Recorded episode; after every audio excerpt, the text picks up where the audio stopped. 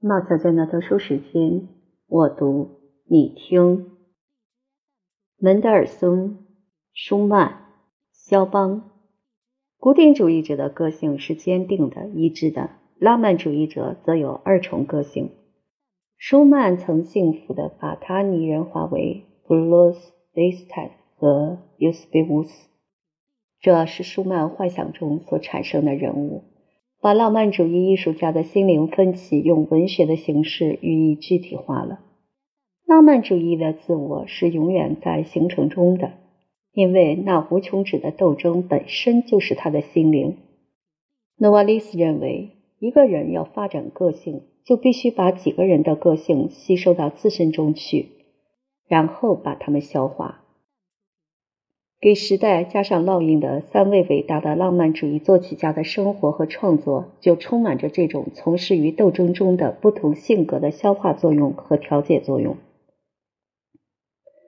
门德尔松是伟大的犹太哲学家摩西·门德尔松的孙子，其父亲是一个富有的银行家，母亲极有文化修养。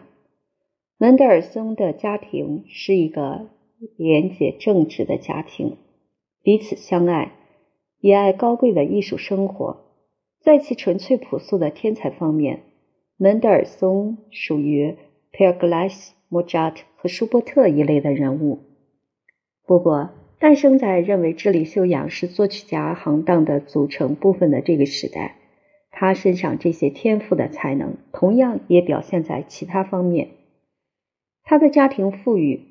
对他关怀备至，给他请了柏林能够请到的最优秀的教师。这个少年很快就同样的熟悉了音乐、语言和绘画，但音乐是主要的兴趣所在。在采尔特的监督之下，在例行的家庭音乐会中，有着各式各样的合唱合奏。十七岁的作曲家创作了表现出难以置信的成熟和天才的作品。其中包括光彩焕发的弦乐八重奏和为莎士比亚的《仲夏夜之梦》所写的令人迷醉的序曲。在采尔特教导下，他学会欣赏巴赫。不久，1829年举行了马太受难月的纪念性演出。出色的作品首演和恢复上演，使门德尔松在三十和四十年代成为一位权威人士。许多作曲家和学者。求教于他的门下，受到他的鼓励。一八二九年在伦敦举行的音乐会使他驰名世界。一年，他到意大利、法国，并再次到英国访问。顺从他父亲的意愿，他寻找到一个固定的职位。他曾先后在杜塞尔多夫和莱比锡担任著名的格万特豪斯音乐会的指挥。并且是莱比锡音乐学院的创基人及主要成员之一，直至他逝世为止。莱比锡一直是他的活动中心，只不过多次到欧洲各大城市客串而已。艺术创造产生于无意识的和有意识的构思力量的交互作用。从事创作的艺术家怀着惊异的心情凝视自己想象力的产物。仿佛他是被另外一个人所给予的。当他一旦精神集中，就开动理智，使得他的发明变得驯服。在门德尔松的创作中，意识的因素很明显，这正是他和同时代的其他浪漫主义作曲家的主要区别。他具有显著的旋律创作才能，又有少见的技艺。这位出色多面的音乐家，通常。都想到他是写作无词歌的多情的作曲家，实际上他却并不是一个当时所盛行的软绵绵的多情音调的热爱者。他的理智和直觉告诫他说，炽热的感情和深刻的情绪与他的性格不相称，因此他的作品中感情的内容是小心翼翼地吐露出来的，语调缓和。他曾以嘲笑的口气说自己比起布廖兹来，简直是一个非历史人。可见他是多么清楚的自我感觉到这一点。门德尔松就是以这样的心情对待浪漫主义最重大的问题形式的。对于他来说，奏鸣曲形式并非像布廖兹一样是一个适合做乐思的宽广的空壳，也不是如大多数其他浪漫主义者那样，虽然用了它，但并不理解其真正的功能。门德尔松这位具有惊人的艺术感觉的音乐家，领悟到了古典音乐的真髓，但是他虽理解到了古典奏鸣曲交响乐的意义，在他的手中，古典主义精神成了一种高贵的姿态，这姿态是学到手的，但并不是吸收的。舒曼向门德尔松致敬，由于门德尔松是古典主义和浪漫主义的折中者。是一位解决了时代的不协调的大艺术家，但舒曼是一位对浪漫主义交响乐难以解决的问题奋力拼争的大梦想家。他与过去和现在的每一位其他的音乐家一样，看到门德尔松那样轻松漂亮的运用大型形式，不禁十分敬佩。门德尔松想调和古典形式与浪漫内容的计划。从一开始就注定要失败，因为虽然他那奇妙的圆滑而流畅的笔法写任何类型的结构，不论是赋格或交响乐都写得很好，但是由于缺乏矛盾冲突，再加上举止稳重，使得这种十分精巧而文雅的音乐只可能是古典主义的了。门德尔松成了这种古典主义的浪漫主义的首领。这种艺术是与彼得·冯·科内利乌斯和尤利乌斯·希诺尔·冯·卡洛斯·福尔德的艺术相平行的。这些德国历史画家是回到早期的意大利艺术家中吸取灵感的。在门德尔松的才华教训的追随者手里，这种艺术就冻结为感伤的学院派了。光彩的记忆和崇高趋势的艺术构思，变成了有多愁善感的虚假的浪漫主义所强调的单纯的形式主义。以李斯特和瓦格纳为首的新德意志乐派所要攻击的，正是这种虚假的浪漫乐派，而不是门德尔松。但后世却把写《仲夏夜之梦》音乐的诗意作曲家，当做了当时时代所犯罪过的替罪羊。门德尔松的许多作品缺乏令人开阔眼界的真正深刻性，没有那不可言传的神秘性，这是毫无疑问的。他的音乐渗透着一种清醒的明澈性，这倒不是情绪和信念的明澈，而是他那从事组织的头脑。他的作品中那种平衡的比例，不是一种古典人生观的结果，而是来自一种突出的理智和文雅的趣味。在浪漫主义时代里，大多数伟大的音乐人物已不能和周边的社会环境和平相处了。他们拥戴革命理想。门德尔松的性格是反对脱离现实的。对于他来讲，和当时流行的社会秩序取得艺术上的谅解是一种感情上的必要。因此，他对公众的意志是加以考虑的，而不像肖邦、舒曼。或不了此那样反对公众的意志。我们一方面不得不看到门德尔松的音乐局限性，这主要是由于他的性格和他的社会思想所决定的。假如我们环顾一下他周围的音乐界，他那脆弱的形象就显得高大了。他所创造出来的艺术并无惊人的力量，不能引人入胜。他不是一位很伟大的音乐家，但是。他是，而且将继续是一位大师，给我们很多足以引起充满享受和敬佩之情的东西。尽管他在形式上很精巧，有古典主义的嗜好，但他仍然是一个浪漫主义者，因为在那个时候，悲歌式的，有时是悲观主义的情调，幽暗色彩的倾向，正是浪漫主义所具有的特征。在门德尔松的身上。也有浪漫主义者的二重性格，但他并未导致内心的斗争，从而消耗艺术家的体力和创造力。在他的整个生命中，平静与明澈伴随着他，几乎一直保持着一种天生要求有条不紊的表现的观念。两种性格同时并存并交替的得到表现，他深知他自己所处的地位，他深知处在一个艺术的分界线上的利和弊。正如他的朋友德弗里恩特所说，他只想做和他性格相适合的事儿，此外他什么也不做。门德尔松的伟大敬佩者罗伯特·舒曼，满怀典型的浪漫主义激情，分别在音乐和文学中度过了他的青年时代。舒曼的文学趣味是在攻读歌德、让·鲍尔和拜伦的著作中发展起来的。这个年轻人在写作钢琴曲和诗篇歌的同时，也写诗。他是一个典型的才华洋溢的多愁善感的浪漫主义的青年。从一极端堕入另一极端，充满矛盾冲突。对于他来说，生活就是热情和梦幻。但是，遵从母亲的意愿，他到莱比锡学习法律。再没有比反浪漫主义精神的法律研究使他更快地坚信自己的真正行业是什么了。不久，他就找到了一个有才干的音乐教师弗雷德里希·维克。在维克的指导下，舒曼开始系统地学习钢琴演奏。1829年，在海德堡，他受到崇拜帕莱斯特琳娜的浪漫主义者蒂博的影响，又到意大利去旅行，这样就更加扩大了他的艺术眼界。听了帕格尼尼的演奏，他决心投身于演奏家的事业。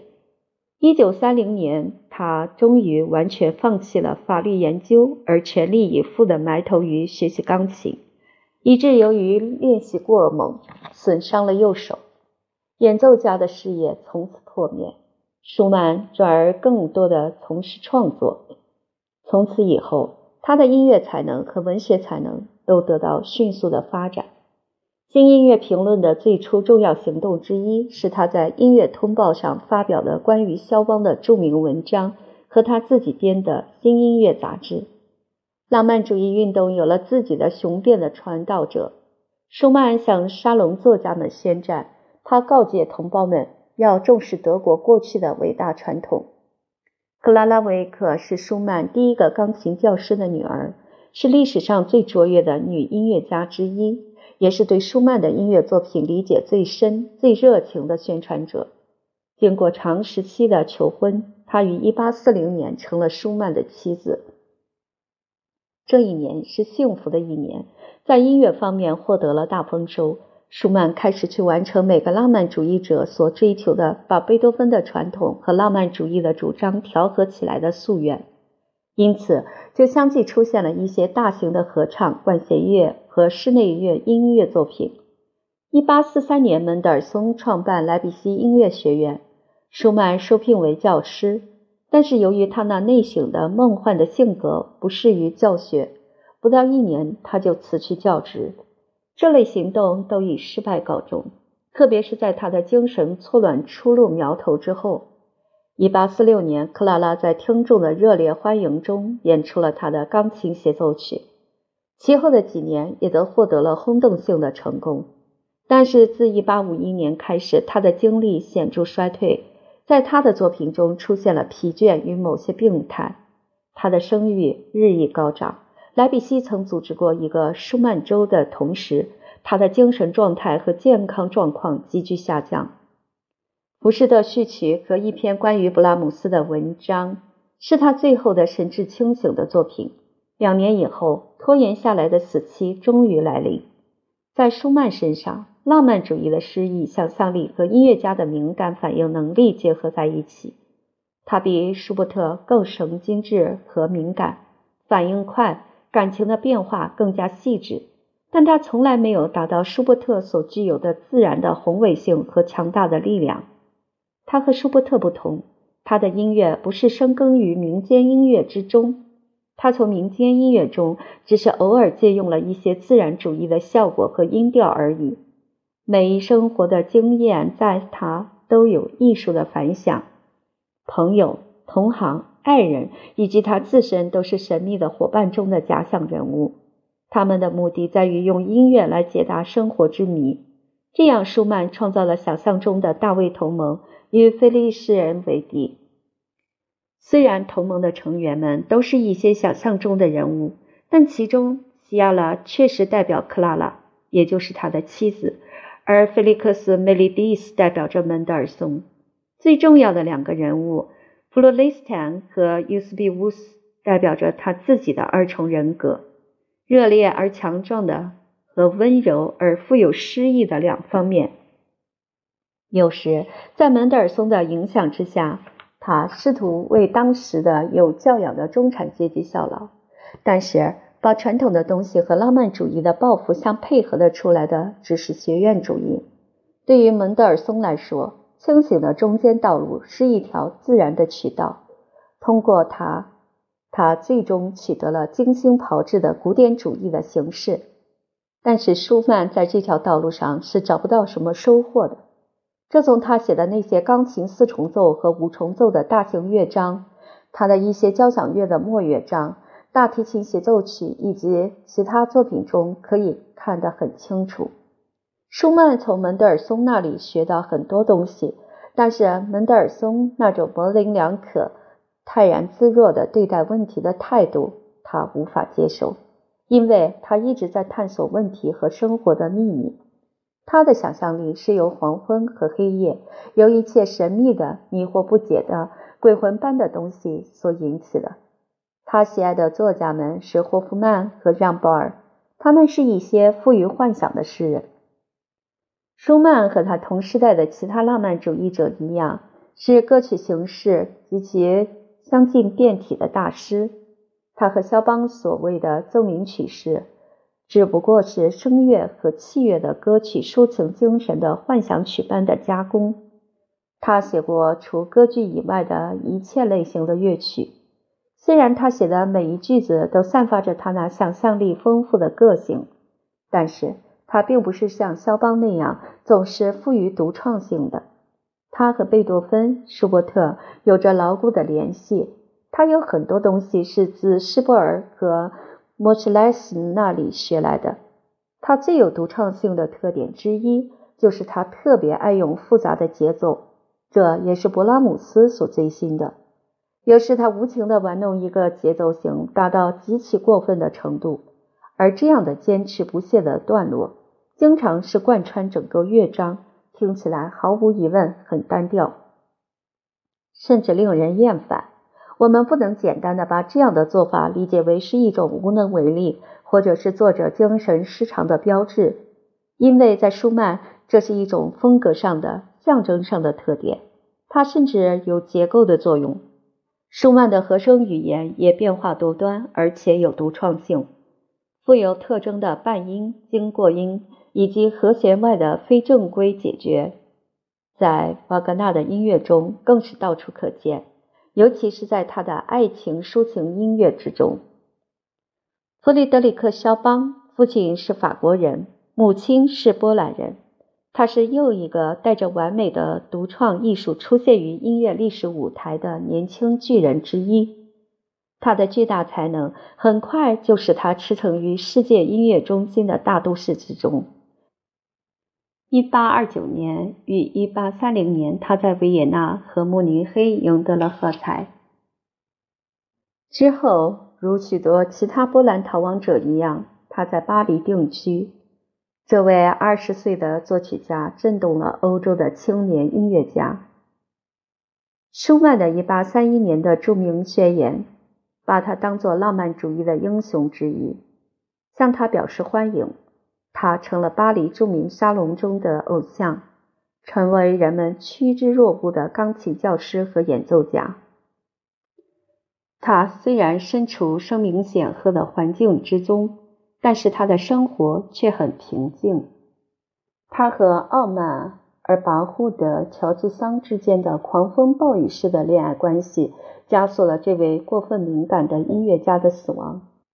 他那脆弱的心灵枯萎了。对于那在生命的青春期就袭击他的肺结核病，他几乎毫无抵抗力。肖邦是典型的浪漫主义音乐语言的创造者之一，也是音乐史上最富于独创性、创造天才最突出的音乐家之一。在他的成熟的作品中，没有一首是依赖传统形式或手法的。他为自己重新开辟了音乐天地。只是保留了音乐形式的必要外壳。他所开辟的这个天地，比起任何其他浪漫主义作曲家，都更是和古典主义的，尤其是贝多芬式的世界完全相对立的。大幅度的匀称而经济的结构不是他的艺术特点，他的艺术特点是随想式的、任意的，即使是最微小的细节，也是非常迷人而富于特性的。肖邦的艺术不受一个高高在上的形式法则所支配。迷人的旋律以及丰富多彩的和声织成了他们自己的幻想般的形式，而这种形式恰恰和这种音乐的性质配合得很好。这种艺术是独创的、自由独立的。肖邦师承的先辈不多，但后继者却大有人在。有些秧苗来自贝多芬的一些后期奏鸣曲，更加明显而具体的影响和乐思来自菲尔德。杜塞克、胡梅尔、卡尔科布雷纳，还有他所崇拜的莫扎特，但这些因素一经被他吸收，却都成了完全独创的东西。他的旋律也受到意大利歌剧，特别是贝利尼的影响，但是这种感官性的因素到了肖邦手里就被纯化、精神化了。在肖邦的艺术中，浪漫主义的风格丰富多彩。但是他的后继者们看来似乎一切都以为他们做了准备。肖邦的模仿者和追随者充斥于19世纪下半叶，至20世纪仍未灭迹。斯克里亚宾和拉赫玛尼诺夫仍然未能摆脱肖邦的魔力，虽然他们继承肖邦而写出的都不过是一些昙花一现的作品，但同样是在肖邦的创作思想的影响下。这在李斯特、瓦格纳，并于一定范围内在勃拉姆斯等人身上产生了创造性的反响应。布里奥斯可以认为是后期浪漫主义的思想意识的创建者，但是真正的具体的音乐却并非出于他的创造。在这方面的主要贡献者之一是肖邦，他的自由结构、旋律。以及和声语言给浪漫主义本身提供了主要的成分。没有肖邦，19世纪下半叶的音乐是难以想象的。它的独创性是那样的强大，每个乐思、每一乐句都有其独特的芳香。或许没有任何其他作曲家能像肖邦那样容易从其作品中被辨认出来。这样的独创性是不可能模仿的。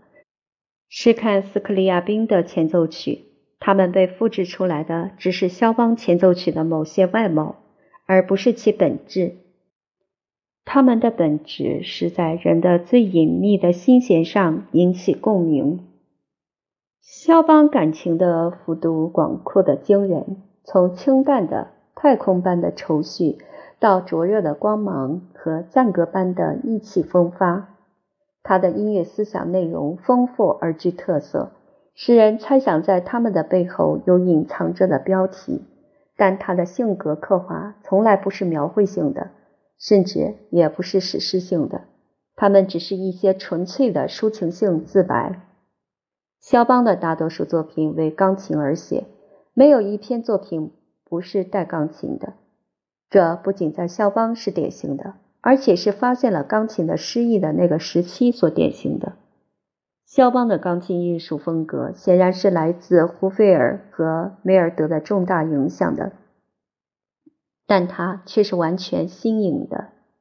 肖邦是使现代钢琴变成自己唯一可能的表现手段的第一位大作曲家。李斯特的技巧建立在肖邦的技巧之上。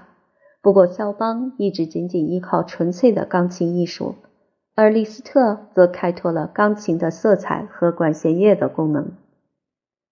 肖邦像海涅一样创作较少，但是他在少量的作品上不断推敲琢磨，能经受最严格的艺术评论。他的音乐的主要的即兴性、新颖性和坦率性都是公众所公认毫无意义的。肖邦是一个只有当外界触动他的神经和情绪时，才去认识外界的作曲家。他讲的是自己，说给他自己。他写的是自白，他的忧郁和感伤散发着一种迷人的芳香，因为这一切都是在生活中体验过和真实感受到的。在他的音乐里，世纪病和世界痛苦无论如何强烈，却从来没有造成支离破碎的印象，因为这位艺术家是一直保持警惕的。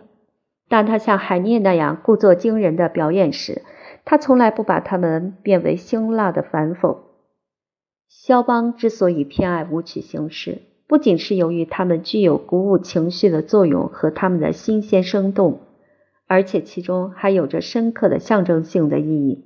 在社会的嘈杂混乱之中度过一生的这位寂寞的艺术家，他那孤寂的创作想象闪现，活跃于这些舞曲中。在肖邦的身上，母亲的血统占着优势。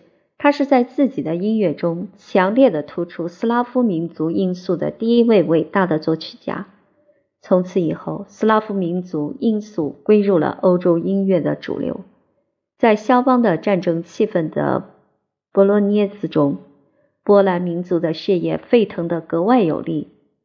他们那矫健勇猛而拱起的旋律，犹如折弯的钢条；那骑士般的莫祖卡，闪烁着火热而辉煌的姿态。甜蜜的柔情和风趣的脉俏，贯穿在圆舞曲之中。除了这些精神化了的舞曲形式之外，肖邦还写了幻想曲、谐谑曲、叙事曲、即兴曲、前奏曲、奏鸣曲。他抒发感情，有时像魔鬼般的神秘莫测，有时又像石妖般的令人销魂，但却永远是心血温暖而慈祥的。通过他的抒情而成为一种普遍语言的灵性。在他那些光辉灿烂的练习曲中庆祝凯旋，而那些夜曲则是他在孤独中的梦幻。他向静夜倾诉着一个人的最恳切的渴望。他虽在表面上是幸运的宠儿，但实际上却和他那浪漫主义的许多同代人一样，也是一个饱经苦难的人。